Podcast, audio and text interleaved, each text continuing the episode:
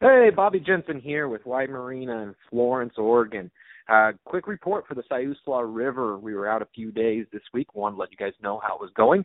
We did see a few fish being caught, but it isn't a, there are not a lot of fish being caught this time. The ones that were, here's a little secret. They were using, we were using ProCure, the alien snot-looking, yellow, glowing herring brine.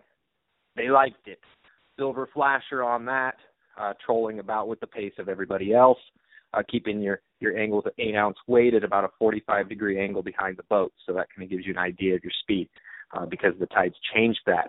Um, certain locations, we went to the mouth. The mouth, uh, fighting with a lot of coho until the fifteenth. Can't keep any of those hardly unless they're uh, unless they've been uh, their hatchery or if they're and they have to be over twenty-four inches till the fifteenth.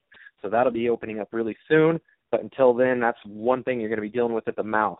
Uh, the sand dunes, that's where the bigger fish are hanging out, but there's fewer of them. So if you're really looking for a trophy, that's where I'd spend more time.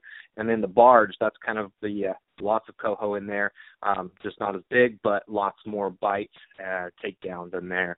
Uh, but watch for a really, really light bite, um, especially when you're going with the tide. You hardly even can see it, but it's there, and you'll hook up a few. Uh, try that herring.